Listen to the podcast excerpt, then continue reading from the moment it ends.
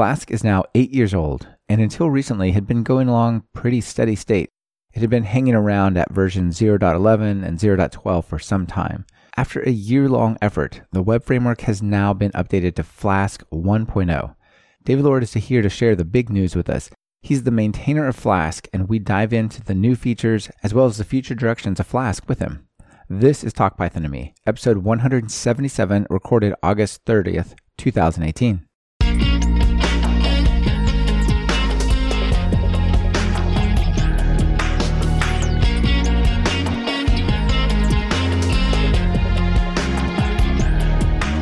Welcome to Talk Python to Me, a weekly podcast on Python, the language, the libraries, the ecosystem, and the personalities. This is your host, Michael Kennedy. Follow me on Twitter where I'm at mkennedy. Keep up with the show and listen to past episodes at talkpython.fm and follow the show on Twitter via at talkpython. This episode is brought to you by Linode and 10x Agent on Demand. Please check out what they're offering during their segments. It really helps support the show. David, welcome to Talk Python. Hello. Thanks for having hello, me. Hello. Yeah, it's great to have you here. It's really good to see lots of vibrant activity around Flask. And I know you're at the heart of much of this activity, and I'm, I'm super excited about diving into it with you. Yeah, let's get started. Yeah, for sure. And so we're going to dive into Flask and uh, the news that Flask 1.0 is now out. That's a, that's a big deal. But let's get started with just your background. How did you get into programming in Python? Let's see. So I've been programming most of my life. I got into it probably around like second grade or so. Got a book about HTML, started making websites. Nice. Where I really like started and what I thought I wanted to do, and I think this is the story for a lot of people, is I thought I wanted to make video games when I grew up because I started with a game maker when I was in like middle school and everything, making like 2D games that I wish I had saved now, but I didn't know about Git back then, so didn't this back then maybe. So they faded into the digital uh, dust. Yeah, unfortunately. So yeah, I got started that way, and then uh, went to college for uh, computer science, and um, eventually just kind of settled on like, oh, web apps are pretty cool. Like uh, I started making like some small things for groups I was involved with, and uh, eventually that's how I got into Python. Also, there was like a Python course in college, but even before that, I started thinking like, hmm, what can I do next? Because I'm just doing Java here, and it's not that exciting. So I went one summer and I was looking at uh, how to make a web application, and I came across uh, Ruby on Rails and Django. So I looked at both of them, two very different directions they could have gone. Right? Yes. I looked at I looked looking at, at the uh, curve, the growth curves and popularity curves of these two languages. You know, ten years out or whatever. It, you probably got a, a good choice on the fork in the road there. Yeah, I mean, I mean, I'm sure there's plenty of good stuff you can do with Ruby also, but back when I was starting, I looked at both of them, looked at the code, and said, not knowing Python or Ruby, hey, I can read this Python. It makes sense. And yeah. so I just started using that. Picked up the Django tutorial back when I think it was like 0.8 or so. And uh, I think Flask may have just come out or was going to come out the next year. So it was like 2008, 2009 around mm-hmm. that. And so that's how I got started and just kind of went from there. yeah, that's awesome. So I guess one of the interesting follow up things is like, how do you go from Django to Flask? Like, I just interviewed some folks for uh, the Python survey done with the PSF and, and JetBrains collaboratively. And the number one framework, the most popular framework that anybody picks up for anything in Python is Django. And yeah. so it's certainly really popular. So you've strayed, you've strayed from Django. How, how do you get over to Flask? It's funny. I want to touch on those uh, most popular things also. I don't want to start a fight with Django or anything, but we'll go into how I did Flask first. So for my job after college, I got put on a contract where it was basically open ended. Like they wanted this. I mean, this is literally the line I got the first day I walked into the client's office was, uh, "We have this spreadsheet.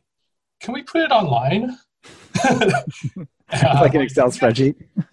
and so the company I was working at, and I still work for them, they were a Java shop, and that's what my previous uh, like projects had been in. But I was the only person on this contract over at the client's office I said, yeah, we can put that spreadsheet online in Django, which I've been learning, which I was learning before I started here. And I did it before anybody could say anything, you know. And, uh, you know, the best way to quiet dissenting voices in those situations is to show them something working. They're like, "Oh, you should oh, use yeah. that. You should use Java." Wait, that works. That's you're already done. Okay. Mm. well, I guess all right, fine. You can do that, right? Did it go something so- like this? By the time they checked in a couple weeks later, we already had like a working prototype, and you know we'd gone beyond the spreadsheet at that point. Yeah. Have they been using like the spreadsheet as like a like almost a web app database? Were they like mailing it around? Like what was the story? Um, I don't know how many details I want to give like publicly. yeah, yeah, but, sure. No um, it was basically they were they were keeping track of uh, how secure their computers were for various audits that they needed to do, and everybody was just basically reporting about their computers, and somebody was filling out a spreadsheet, and then they would go and look at the statistics every now and then. So they wanted some way to people can like report that automatically. They can get the uh, reports about compliance automatically. So it's kind of like just a data collection and reporting. Yeah, I just I asked because it seems like there's just so many sort of holes like that that Excel fills. Mhm. That with just a little bit of skill, you know, like a much better solution would be in place. Yeah, well, the the contract ended up lasting like three years and far outgrew what Excel would ever have done. But uh, yeah, Yeah, it started from pretty humble beginnings. Nice. Okay, so Yes. that's Django. So how would you get to Flask? Right, right. So we were on Django, and uh, so we made this prototype, and it was working well. And they're like, "Well, we want to start using this every, you know, for the company now." And uh, so we deploy it, and it ended up being too slow. Now, I'm not saying Django's too slow. That's probably partially on me. Like I was still learning and everything, but at the time, you know, it was a SQL SQLite database. Uh, the templates were kind of slowing down in rendering, and the biggest problem was the ORM at the time. And I know you can do clever things even in Django ORM, but I like was trying to do all these reports and aggregates and everything, and it, it, it was kind of fighting Django. So I started looking for something, you know, alternatives. I found SQL Alchemy, and I found Flask, which SQL Alchemy was used with a lot. So I said, okay, I'm just going to rewrite the whole thing in Flask and see what happens. And Nice. that's about how it happened. I just I just had a Django site and I needed more performance and more customizability, and so I switched to Flask. Yeah, and was it pretty easy? Was it like a couple days?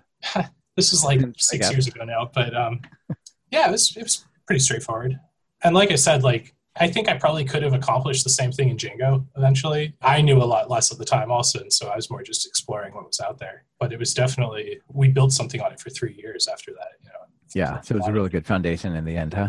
Yeah. I'm a fan of the micro framework style. You know, Mhm. take a small web framework, pick the ORM and other tools that you want to use for that situation and put them together. I don't know. That's my style. So uh, I'm a fan of that style as well. Yeah, I'm not biased or anything, but I'm definitely a fan of that also. The uh, For sure. included. Yeah. So we're going to talk a lot about Flask, but let's start at a more a higher level umbrella style angle here. So when I went to look about Flask, it's now under this Pallets project umbrella, and I a couple of years ago I don't think it was. So what is Pallets, and uh, how did Flask get get there? So Pallets is yeah, it's like basically the new organization that's managing Flask and uh, the other projects related to Flask. So Werkzeug, Jinja, Click, Markup Safe, It's Dangerous. And um, there was a previous organization called Pocoo, which you're pr- like your listeners are probably familiar with because when you go to the Flask documentation, you're still going to flask.pocoo.org. Right. That was Armin Ronacher's stuff, right? it was him and uh, some of his friends. Uh, they had started various projects, and Flask came out of that. Sphinx came out of that. Other projects came out of it that I'm Right. not remembering off the top of my head. Uh, but everybody just kind of uh, ended up moving on eventually, and so it had become just Armin managing all these projects uh, himself, and he wanted to open it up more to the community, and so he created this new Pallets website and said, "Okay, everything belongs to this organization now, and I'm going to try to get." more community involved. And so that's how I kind of, that's about the same time that I got into the project as well. And um, honestly, we, we haven't really picked up a lot more maintainers since then or anything. It's still just a couple maintainers going at things, but it's, but it was, it was like more of a significant, like, it's not Armin's project anymore. Right. I was going to say it kind of got Flask out of the shadow of Armin. Right. And the- he's still it, like right? he's still he's still there. Like I chat with him about like, hey, do we want to do things like this? Or he still manages a lot of the assets behind the scenes like servers and that sort of thing. But day to day, it's me and the contributors that I kind of have gotten on board. Right. Right. Are you looking for more contributors? Absolutely. I don't know if you want to go in depth on that now, but. Uh, yeah, sure. Let's talk about it just uh, a little bit because I know a lot of listeners will reach out to me and say, "Hey, I'm I'm getting into open source and I'm getting into this whole Python world, and I would like to contribute to something, but I feel like they contemplate creating something for themselves and they're like, well, I could build this thing, but I don't really have a great use case for it, or I'm not sure it'll be popular. And then they look at uh, contributing to other projects. We talked about Django. Like Django is really like a big polished project that is super hard and approachable for people to get into. And so they're like, well, I can't get into these major projects because they're too advanced or too, you know, widely used. Whereas the small, simple stuff, I don't think it's gonna make a lot of sense. So they ask you, well, what projects could I get involved with, and like where can I help out? So if there's like a good place for people getting started, or people who love Flask and want to get more involved, that'd be great. Um, yeah, so we're definitely looking for more contributors in all of the projects that I mentioned earlier. So Flask, Werkzeug, Jinja, everything out there. The biggest success I have at finding contributors is at PyCon, and I'll, I'll run the sprints and I'll find people who are interested. You know, they'll come to me basically, and I get to yeah, yeah. walk through everything in person, which is really helpful. But I am trying to. I do get contacted occasionally, like saying, "Hey, can I contribute to Flask?" And I'm like, "Absolutely." Do you want to write documentation? Do you want to write tests? Do you want to make sure our configurations are consistent across all six projects? Do you want to triage issues and see can you reproduce things? Can you get more information out of people? Can you identify where a problem is? Even if right, triage all the the issues that come rolling in, right? Right. So like even if you're not comfortable like writing code yet, and you should be, you absolutely can contribute code to any of our projects. But there's plenty of non-code related contributions out there that are really helpful to me because they give me more time to focus on the code. Yeah, that's awesome. Do you feel like it's a little easier to contribute to Flask because it's like six projects and each um, project is a little easier to hold conceptually in your mind? It might be. I mean, there are really there's four main projects. Flask, Werkzeug, Jinja, and Click are all pretty large code bases in themselves, and they're pretty distinct use cases. So there's not too much to do actually in Flask specifically anymore. 1.0 kind of said like acknowledged, you know, here we're stable and we have the features we want at this point. So, like in terms of like bug fixes, like there's some bug fixes every now and then, but a lot of the work is in Werkzeug and Click, especially. There's a lot of stuff behind the scenes that people don't see when they use Flask every day, but it affects them. I think a lot fewer people are aware of those also. So, like people just being aware of those projects and looking at them also, and not just Flask, it would be really helpful. Mm-hmm. And there's always tutorials and documentation that could use oh, upkeep, sure. right? Yeah. Like I, I went through and just for Flask 1.0 rewrote the entire Flask tutorial from scratch, just kind of based on the questions and stuff I had experienced answering questions on Stack Overflow, answering, uh, helping people at meetups or at uh, conferences. And so identifying those kind of things like, hey, this didn't work for me in the docs, you know, or this could have been clearer and going and contributing. Yeah, that's cool. I often think of like every time there's a question about something that I thought was explained well, but then it turns out there's a question about it. You're kind of like, uh, it's almost like an issue on yeah. that explanation, right? Most of the issues in Flask right now, the open issues on the bug tracker, are documentation really. Like people have brought up, like this is confusing, or this could be clearer. And if you're looking for even more issues, just go on Stack Overflow, go to the Flask tag, and sort by most voted questions and just look at the top one, see if it's documented. Look at the next one. Yeah, that's a really good point, actually. So it, it occurs to me that it might be worthwhile to spend just a moment talking about these projects that you discussed. So we just quickly ran through it. Like there's Flask and there's Jinja and there's Werkzeug and stuff like that. And could you maybe give us a rundown of like what each one of those actually is, so people know what they're about? Uh, sure. So yeah, Flask is definitely most popular. But if you're using Flask, you're using the five other libraries also behind the scenes. Like so, every time you pip install Flask, you get all these also. And Flask honestly is just a wrapper around all these other libraries. It's using what's provided there and just putting a, uh, a nice framework around it. Mm-hmm. So Werkzeug is the closest to what Flask is doing. It's also a, a WSGI library, but it's dealing with kind of a lower level than what Flask is. So Flask is providing like an application framework, and Werkzeug is providing all the parts for taking a HTTP request and a WSGI request and parsing out the headers and producing some data structure like a request that we can use and look at and turning our response into something that our server can understand. Uh, Jinja is a templating library, which means you write text files with special syntax in it that kind of looks like Python. Uh, it actually compiles to Python behind the scenes, and then you you can render these templates and uh, produce different web pages, for example, different HTML pages with like user information or different details about different objects. Click is the most recent Pallets project, but it's four years old at this point, so it's not that recent, I guess. It's Uh, probably also the one used most independently. Uh, yeah, that's that's true. I wish I could name more projects off the top of my head that used it, but I do know pipenv uses it, Cookie Cutter uses it, and Flask uses it, obviously. and that's our Yeah. that's our command line tool. So it lets you, it's it's kind of like Flask in a sense, but for command line applications instead. So you use decorators to turn functions into commands that you can run with uh, options and arguments and produce terminal output Right. Nice. Uh, and there's all sorts of click is kind of unique it's the it tries to be very correct about how it interacts with the environment it's running in in terms of encodings for the terminal for the file system for user input and it actually i think it, i don't know the full history but i think in part influenced some recent changes in python 3.7 where python now handles unit or uh, utf-8 encodings better detecting those on Linux machines because Click would actually complain like your system is not configured right, and I'm not going to try to get Right. It, which led to a lot of headaches for people writing tools, but did make people Yeah. machines better. Yeah, yeah. So one thing I want to highlight, uh, I'm not sure if people are aware of this, that GitHub recently added uh, dependency computations or dependency reports for Python. It used to be just for Ruby and JavaScript, but if you go to like palette slash click on GitHub and go to insights, then dependency graph, and then dependence, you can see there are 82,408 repositories and 4,774 packages that depend on click. And there's a list of them.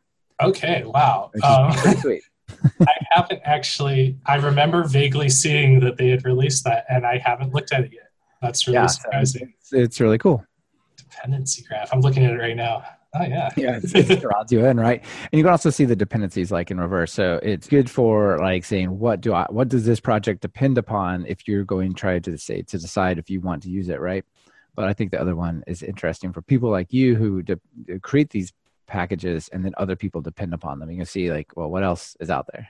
Yeah, it's really cool. Uh, as just a, like an absolute number. The other package I use for getting statistics like that is uh, PyPinfo. Mhm. Uh, I don't know if anybody's discussed that on your podcast before, but no, I don't think we talked about it. yeah, you have uh, uh, they have all the statistics about PyPI downloads, and uh, you can just query that through Google BigQuery.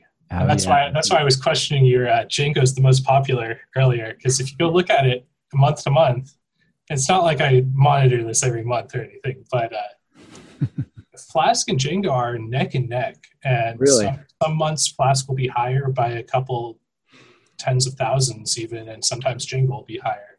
It's really surprising though because uh, despite them being downloaded the same amount, if you look at statistics like number of questions asked on Stack Overflow, Django has like probably I think like fifty thousand times more questions. There's a, it's Yeah. like a ridiculous number. Well, I wonder if that's a micro framework versus sort of I think of like Lego building block frameworks like Django. Like you wouldn't ask so much, you wouldn't say tie a question about SQL Alchemy to Flask because it's about SQL Alchemy, but you very mi- much. It's very common that you might do that for say Django ORM being tied to Django, even though it's uh, the data because it's more is like grouped together. I don't know. That's yeah, I'm, I'm not sure if you can even read anything into that. Like it's maybe there's just a bigger community, and so there's bigger awareness of Django, Yep. so people think to ask questions about it in the first place. You know, and that's Yeah, but I, I think maybe the main takeaway is Flask and Django are both well up there as some of the most popular frameworks for Oh, yeah, Python. for sure.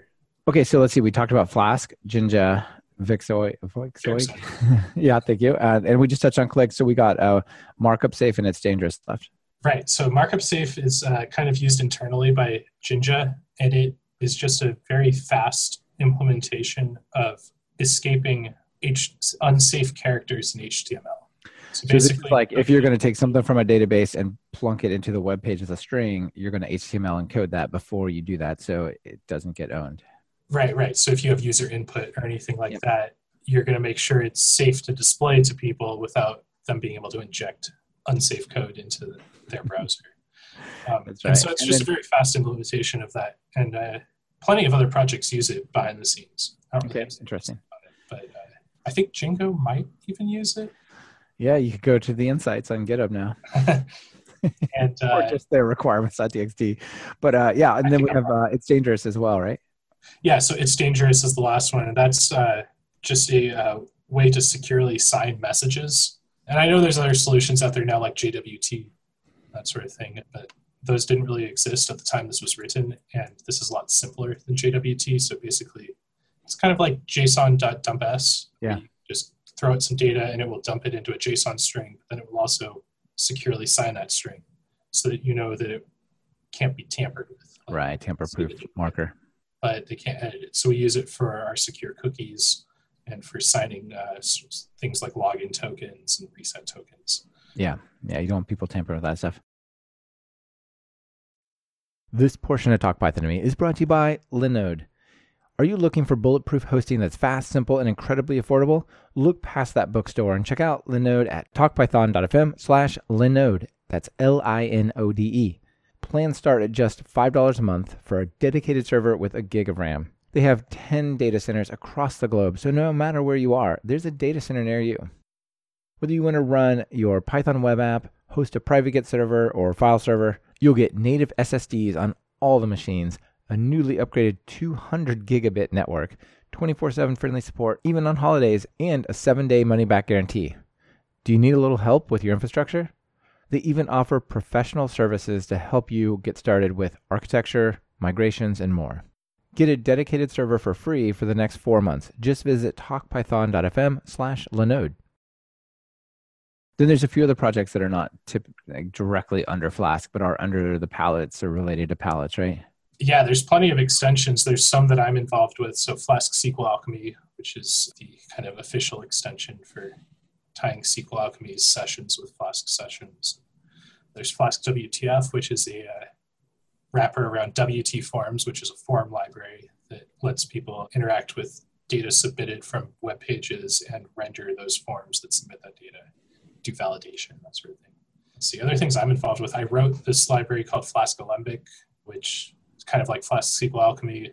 It takes Alembic, which is the migration library for SQL Alchemy, and wraps that in kind of the Flask configuration.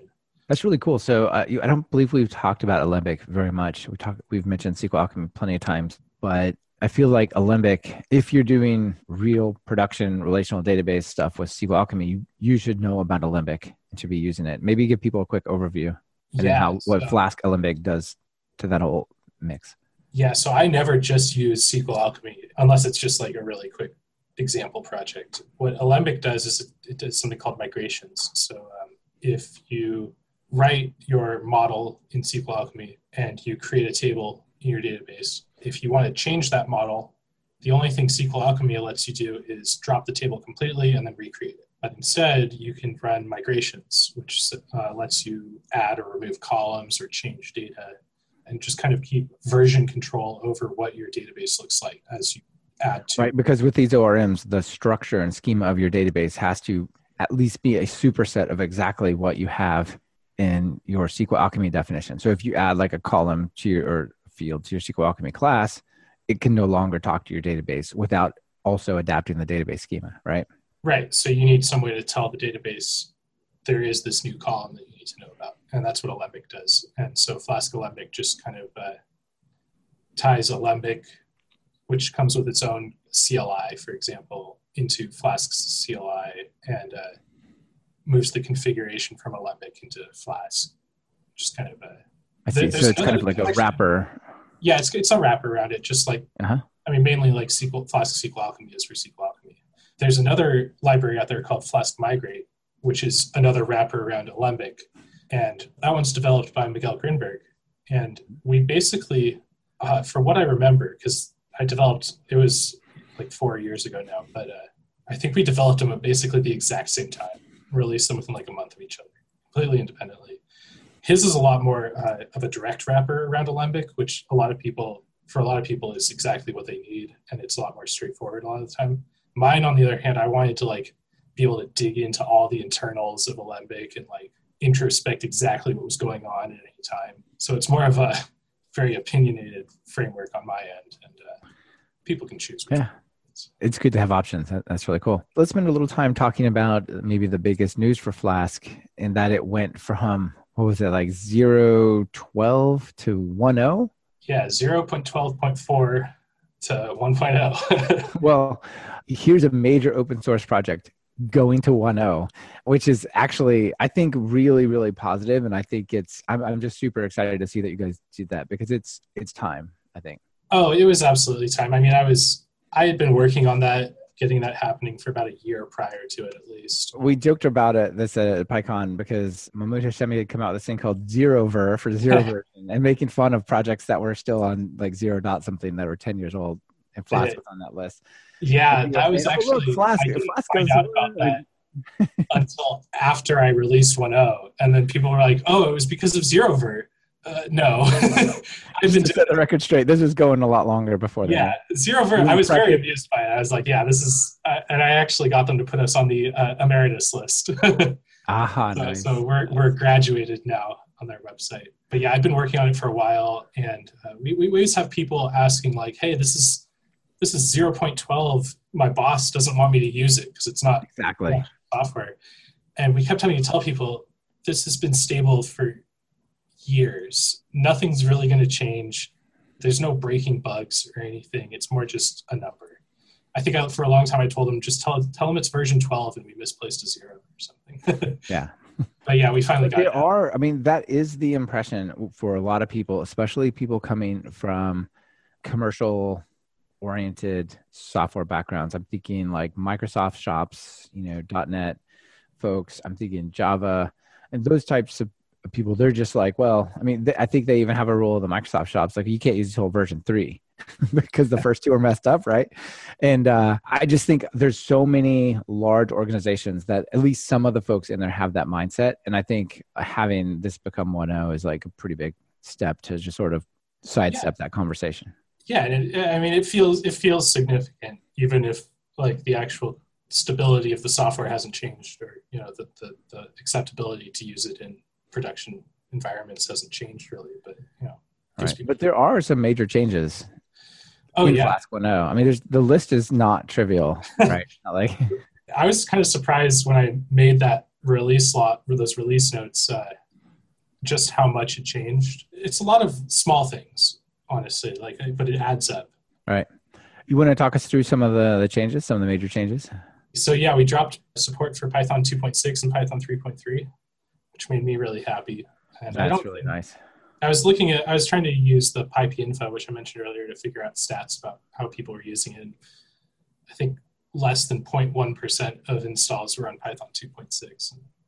Flask yeah, 1.3 itself went unsupported right? Yeah, it like 2.6 itself is unsupported, and yeah. in the future, I'm definitely going to be sticking with as soon as Python drops support for a release, I'm going to drop support for it. Yeah, it makes sense. That doesn't mean we're going to like rip out support and like it's suddenly going to break, but we're not going to test on it. You know, we're going to not going to inject breaking changes to force it to not work, but you're going to no longer run tests and not not care if it breaks it. Right. And actually, Flask 1.0 secretly supports Python 2.6. Even though I removed it a couple months before we made the release, I kept testing it internally because I wanted to give people who were deployed at least one chance to be on 1.0 before they had to make a bigger upgrade. Yeah, that was uh, generous. yeah, I probably shouldn't have done it in retrospective, but it's done. You talked about the version you go in 1.0, uh, like in, in the comparison to Django. Django is now in sort of this 1.0, 2.0 versioning as well, and they dropped support for Python 2 altogether. Do you have plans for that outside uh, of the deadline of 2020? Yeah, as soon as 2020 comes around, I am dropping support for Python 2 in all. Yeah, and I think that's basically what Django said. It was like their end of life was it was pretty far out before you could you're a fully unsupported on like an older version of Django or something. Yeah, I'm looking forward to that day. I mean, we'll still be supporting well, probably I think three three point four and up at that point. Sure. So we're still a little behind in terms of features that we're allowed to use in our right, like async and await, for example. Yeah, that's wait. that's a whole other discussion that we'll get into. Yeah, yeah, yeah, yeah, for sure. Actually, it is, isn't it? But uh, do you think it will reduce the amount of code that you have to write? Do you think it'll be easier for people to contribute if you don't have to do version checks or compatibility? Or I, will it not I- matter?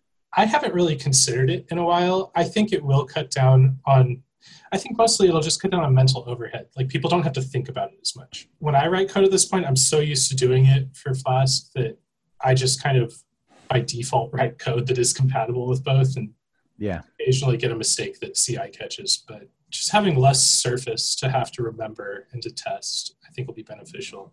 But for the most part, there's, I mean, there's cool features that come out, but clearly all our code can be written in Python 2, 7, and compatible code. So Yeah. Yeah. I think what's more important is that people that use Flask get to use the new features where and how they want, you know?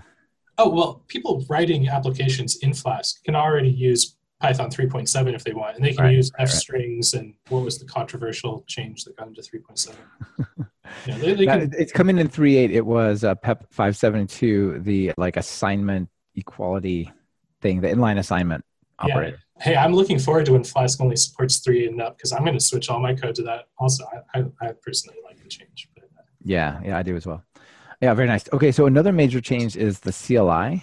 Tell us about the changes there. Yeah, so I'll talk about the CLI in a second, but basically, like all the changes that, or a lot of the significant changes that went into 1.0 are, uh, were basically me trying to make things easier for people.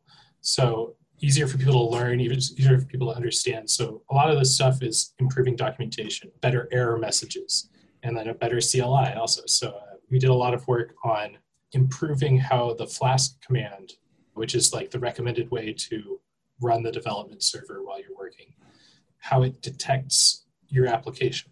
So when you write Right. code, you just write app equals Flask somewhere in your code. And there's even a common pattern called the factory, the application factory, where you write a function that creates your application. So you never actually have an instance of your application anywhere in your code.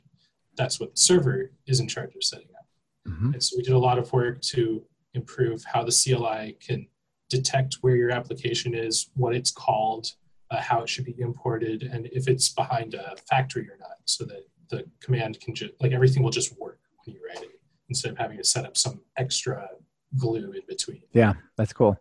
So you no longer have to say set the Flask underscore env, no, the Flask debug rather, or the Uh, Flask app environment variables, right? It can detect some of that stuff automatically. Yeah, a lot of the times for like really for simple applications, which is really useful for tutorials, especially like Flask app will just know that you have an app, you have a file called app.py. That's where your application is. I'll just look there. You do still have to set Flask app in most uh, significant cases. Like once you're writing a big application, you know, a more significant application, you'll probably have to tell it like at least where the which files import, but nothing This portion of Talk Python to Me is brought to you by 10x Agent on Demand. Here's a guess. If you're listening to my podcast, you're likely a Python pro. You may be even pretty well paid to code in it. Here's another guess. You likely aren't being paid what you're worth. Why? Because negotiating isn't your thing. Even the best tech talent can get taken advantage of when negotiating their comp packages. Don't let this happen to you. 10x Agent on Demand has negotiated more than $50 million worth of deals for senior level tech talent just like you. When you've got a job offer in hand or are expecting one soon, contact 10x and they'll help you level the playing field. Just visit talkpython.fm slash 10x when you're ready to roll and mention Python for a free 30 minute consultation. 10x Agent on Demand. You handle the tech, they'll handle the negotiation. Another thing, actually, I think this was a wasn't a warning message. It was like an info message when I ran Flask recently that I had a virtual environment named .env, and it said, "Hey, we think we can help you with some files that are hanging out in this ah, yeah, env yeah. thing." Yeah, so maybe tell us about the Python .env. Yeah, so uh, as part of the CLI improvements, we also previously, when you were using the CLI, you had to kind of type these environment variables in every time you opened a terminal. So you had to tell it like export Flask app equals you know my app, export Flask env equals development. And so we integrated Python.env, which is a library that reads these .env files and automatically sets up your environment variables based on it. So people can just have one of these sitting in their project and uh, they won't have to set up their terminal every time they start working on the project again. Yeah, that's really cool. One thing I recently learned is the script that activates virtual environments you can export stuff from there. You know, you set up your virtual Yeah. environment, go in there and sort of configure your virtual environment so it, in addition to just having the packages you want, it also kind of kicks off with the right environment variables, which is handy.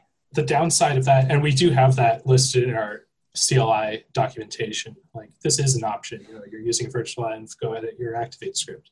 But the downside of that is if you have multiple people developing, or if you're on multiple machines, Mhm. you know, and you recreate your virtualenv, you suddenly don't have that stuff, and so it doesn't work again. Whereas Right. It's a pain in the, CL, in the CLI, uh, sorry, in continuous integration. And also you can check your dot flask env into, into source control, whereas you can't, you shouldn't check your virtual environment into. yeah, if you manage to check your virtualenv into Git and it works somewhere else, that's amazing. Yeah, exactly. A lot of stuff has to line up just so for that to work, right?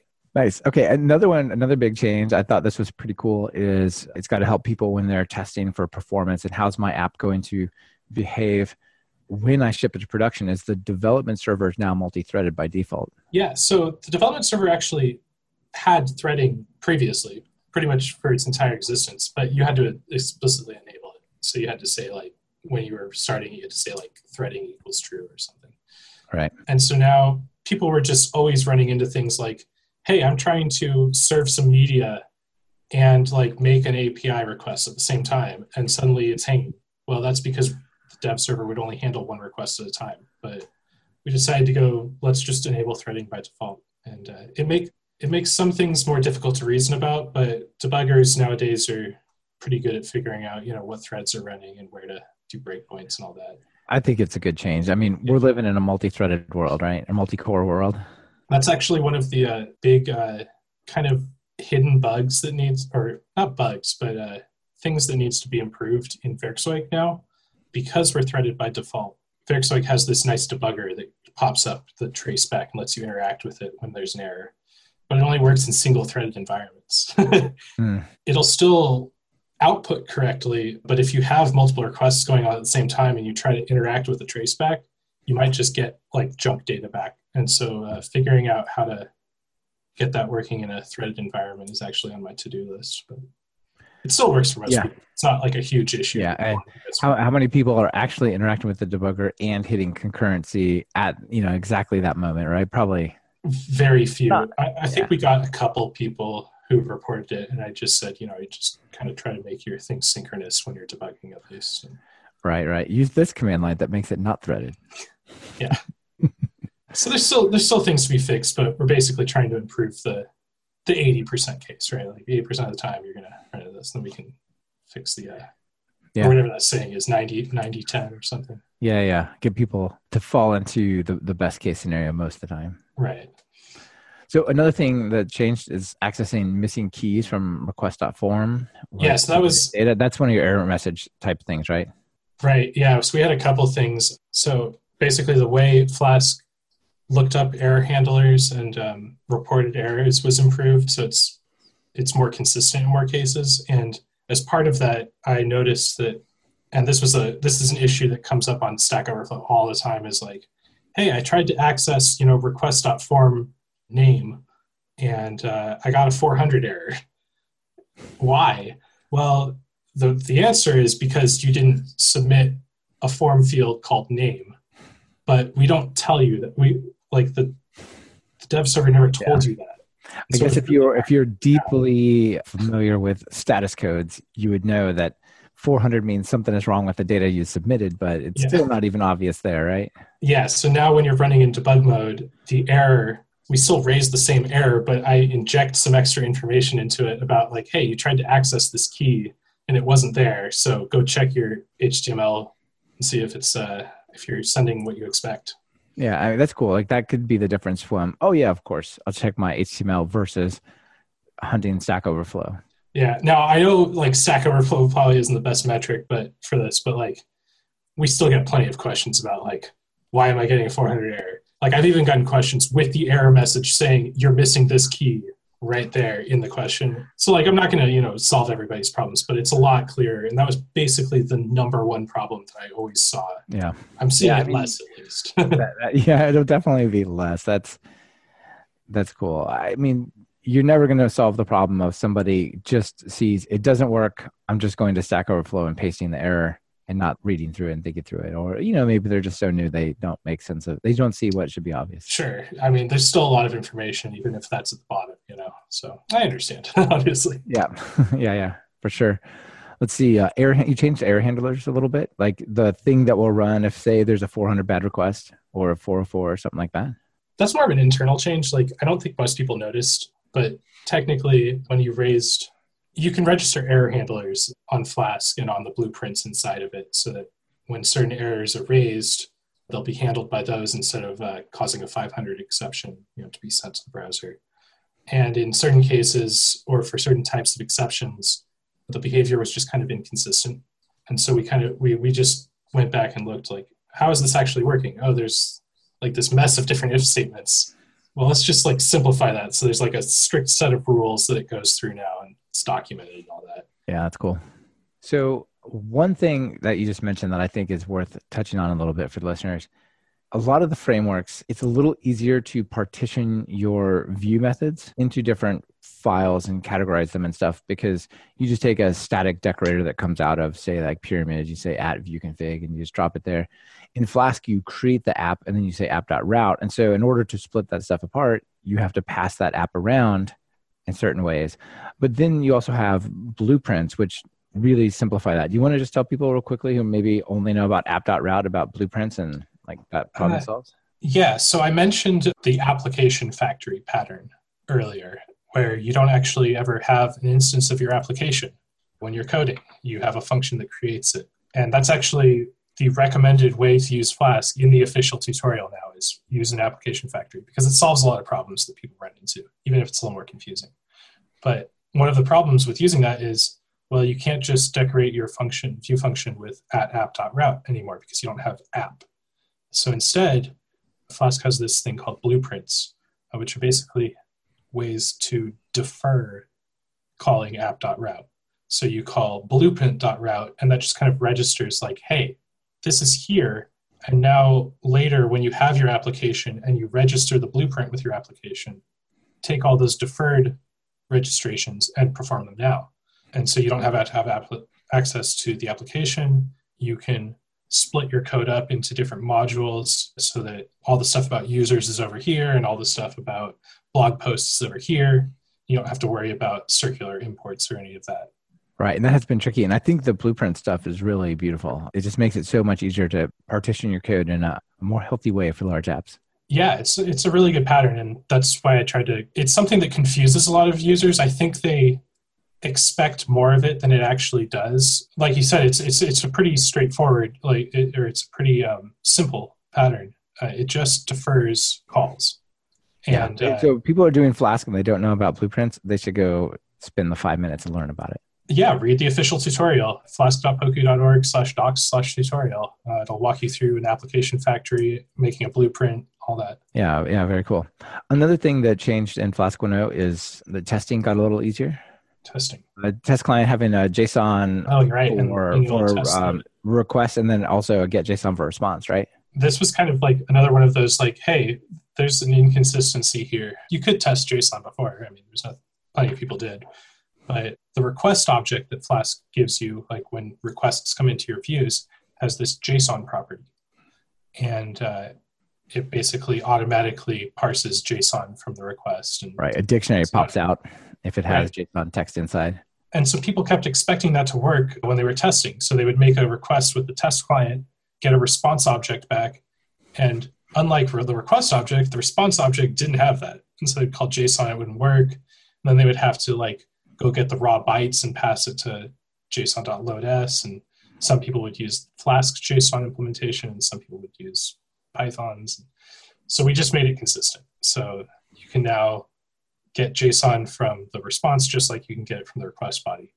And similarly, a lot of people expected so we have this test client where you can just make a request like you can make a fake request without running the server uh, and it'll generate like the correct environment behind the scenes and so you just say like i'm going to request you know slash users and i'm going to pass you know name equals david to the form but there was no clear way to um, so it looked kind of like python requests the library right like so you would make it like requests.get uh, you know data equals name equals david right? But uh, so people were expecting it to kind of work like requests, be able to pass JSON equals, which you couldn't do. So you had to encode the JSON yourself. And so now you can just, if you want to test your JSON API, you can use the test client and just do JSON equals this data structure.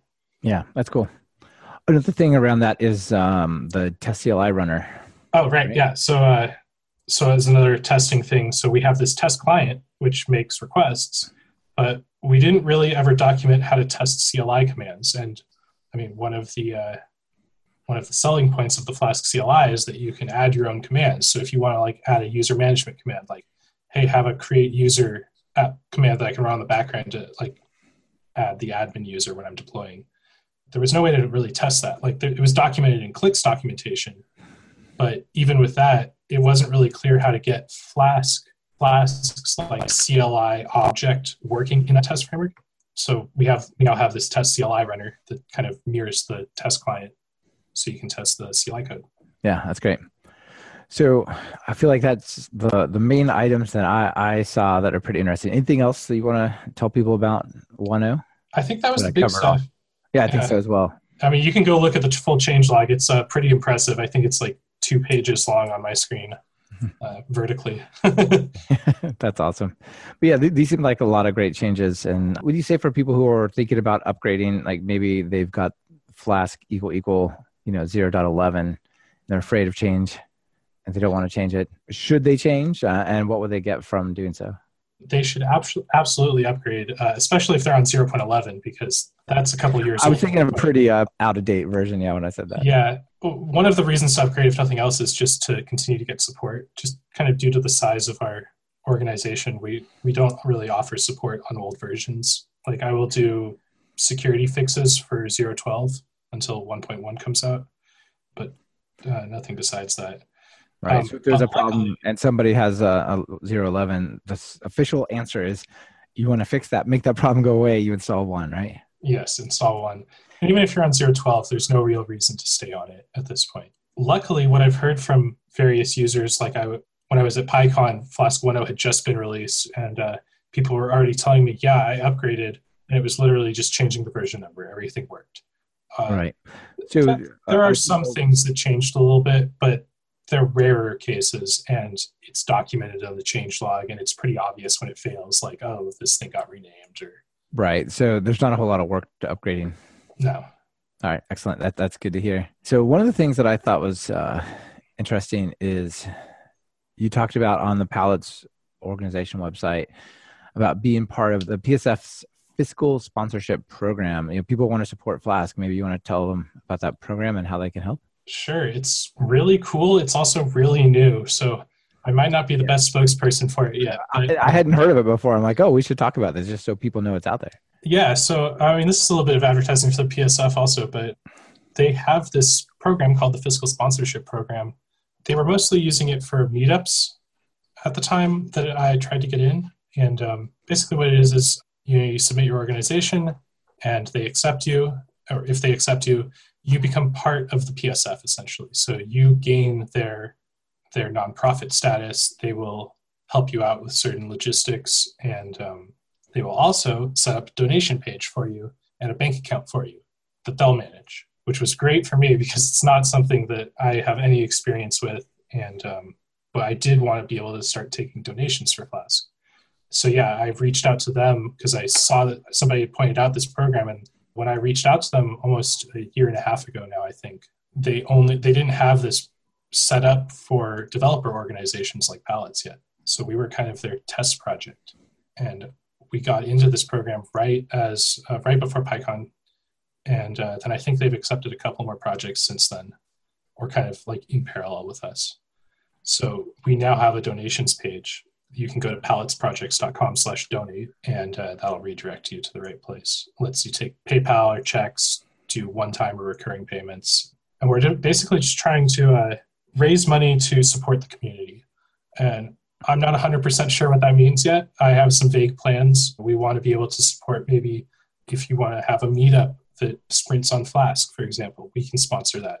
Uh, you know maybe we sponsor the pizza or something right? Or uh, recognizing people you know outstanding contributors in the community, uh, sort of like Google does, right? So Google has that I don't know the name of the program, but they, they recognize developers every year. And so we were thinking that would be a cool way to do it. And maybe, uh, you know, further down the line, being able to have a Flask conference. And yeah, besides, those things are really good. Uh, yeah, yeah. And so those are kind of like outward facing. And then the other thing donations would support would be getting the current maintainers to more conferences so we can run sprints in person and uh, supporting our infrastructure and all that sort of thing. Yeah, I know. I'm pretty sure it was NumPy that had this. Like one of the the scientific groups, basically. Oh no, I think it was PyPy.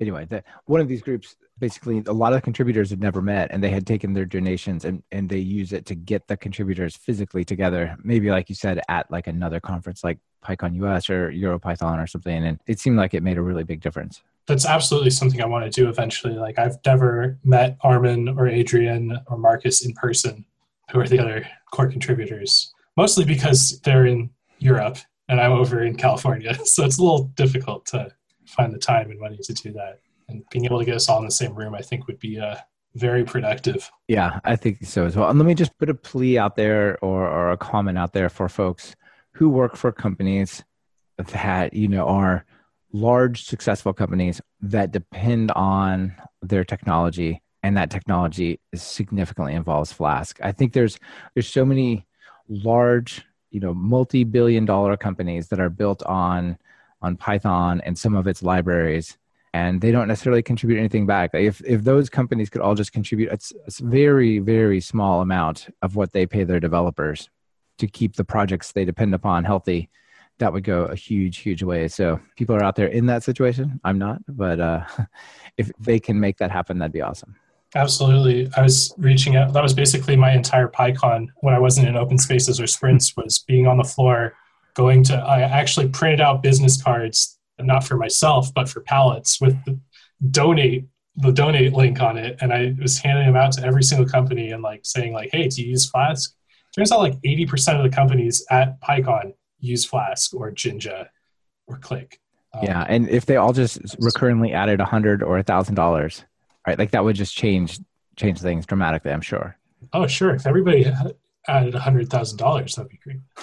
A hundred or a thousand, obviously. No, I don't. I don't know what we would do with that much. Gosh, don't do that all at once. Let me give me a year to ramp up at least. Yeah, exactly. It's uh, you'll find David on an his own personal island. He's no longer working on Flask. No, just kidding. Yeah, that'd be awesome if we got more support for Flask and other projects that are in the same same boat, basically. Absolutely, I think it's really important just to recognize the tools you're using and you know support those support the maintainers that are already working really hard on them and so yeah we're, we're starting that. We've gotten i didn't really advertise it that much after pycon but we've gotten a significant number of donations already just from personal donations. And it's really cool to see those notifications come in. You know i, I see a little notification like five dollars was donated yeah. every time it happens. And it's uh it's really nice to see that because a lot of the times my experience with maintaining is oh, there's a new bug, go fix it and stuff. You know, it's, it's never anything like really positive. Somebody being impatient and frustrated, and then they've gotten to you finally, and now right. you're your frustration, right? Yeah, yeah. I hear you. So let me ask. Uh, I guess sort of a, a, few closing thoughts here. Like, what's next? Like, you've got 1.0 out now. Now, where are you headed? I think I said this earlier, but Flask 1.0, all the features that I want at least are in there. And I think most of the features that people ask for are easy to do with extensions at this point. That's not to say we're not going to like add anything to Flask, or, or, but you know, it's mostly like, like I said, how can we improve people's experience with Flask? How can we make it easier for them to learn and work with it on a day-to-day basis? So, improving documentation, identifying better error messages, writing more tutorials, writing better tests. That's what a lot of the focus on Flask is. There's still a lot of focus on Werkzeug and Click and Jinja for actual bugs and features to get in. Werkzeug is just never ending because there's always more HTTP RFCs coming out, you know, changing sure. subtle ways. it's my favorite. I've gotten so good at reading RFCs now, and I'm still I still don't like it. But I'm sure I'm sure it's pretty dry stuff.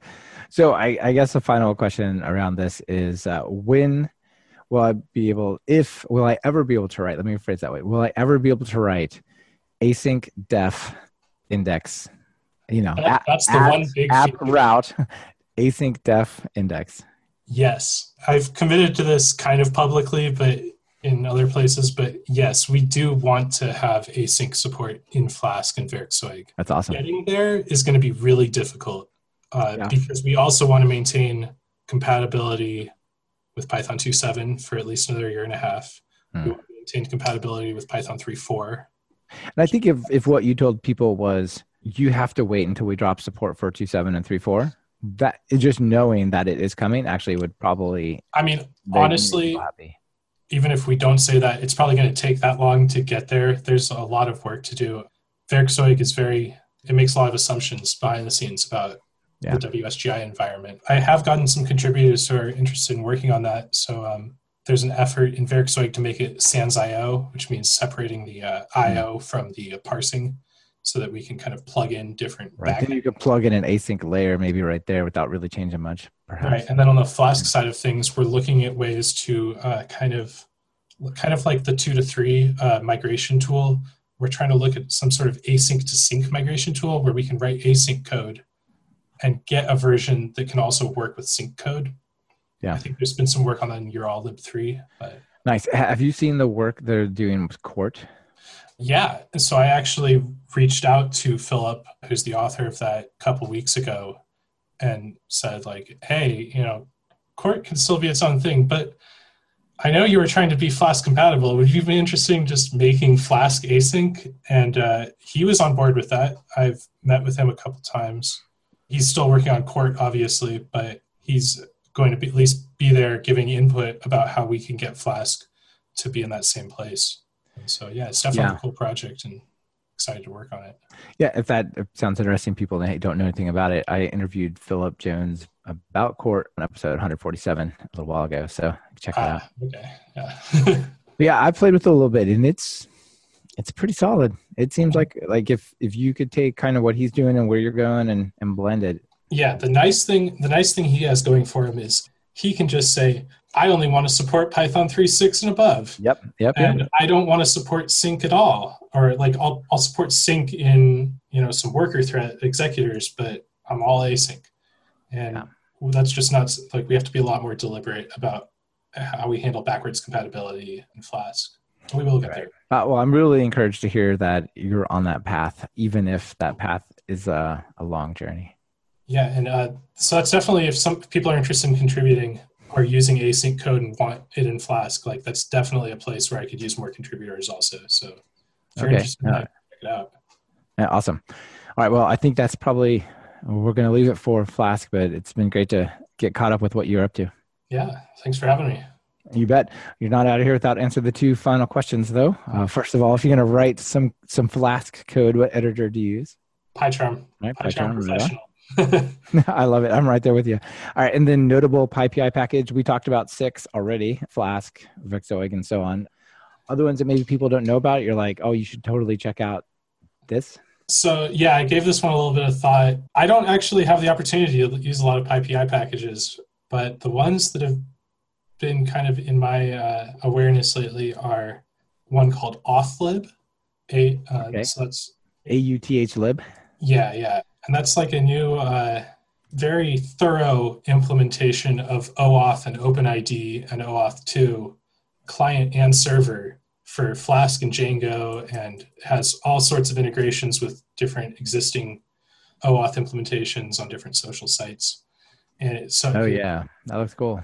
it's pretty cool. If you go look at the documentation, it's pretty incredible how thorough it is in terms of uh, what standards it's supporting and all that. And uh, the other one I'm looking at is uh, Flask Talisman, which is I that basically. What's that about? this one's really important. I think a lot of people don't really think about what it solves.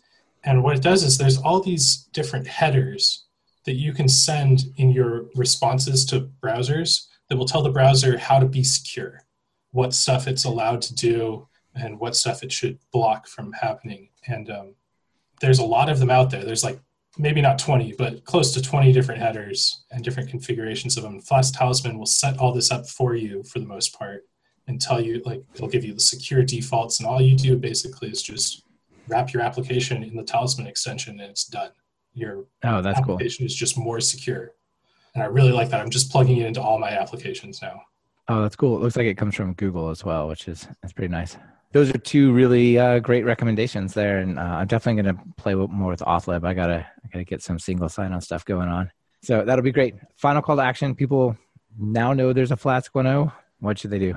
There's Flask 1.0. Go upgrade. Watch us on GitHub and start contributing to issues. Donate. Go to palletsprojects.com/donate and uh, help the maintainers all meet up maybe. That's awesome. All right. David, thanks for sharing all of what you've been up to. It's really great work and I'm I'm super excited to see Flask moving forward like it is. Yeah, thanks for having me on, Michael. You bet. Talk to you later. This has been another episode of Talk Python to Me. Our guest on this episode has been David Lord, and it's been brought to you by Linode and 10x Agent on Demand. Linode is bulletproof hosting for whatever you're building with Python. Get four months free at talkpython.fm slash Linode. That's L I N O D E. When you've got a job offer in hand or are expecting one soon, contact 10x Agent on Demand and they'll help you get the salary you deserve. Just visit talkpython.fm slash 10x and mention Python. Want to level up your Python? If you're just getting started, try my Python Jumpstart by building 10 apps or our brand new 100 days of code in Python. And if you're interested in more than one course, be sure to check out the Everything Bundle. It's like a subscription that never expires. Be sure to subscribe to the show. Open your favorite podcatcher and search for Python. We should be right at the top. You can also find the iTunes feed at slash iTunes, Google Play feed at slash play, and direct RSS feed at slash RSS on talkpython.fm. This is your host, Michael Kennedy. Thanks so much for listening. I really appreciate it. Now get out there and write some Python code.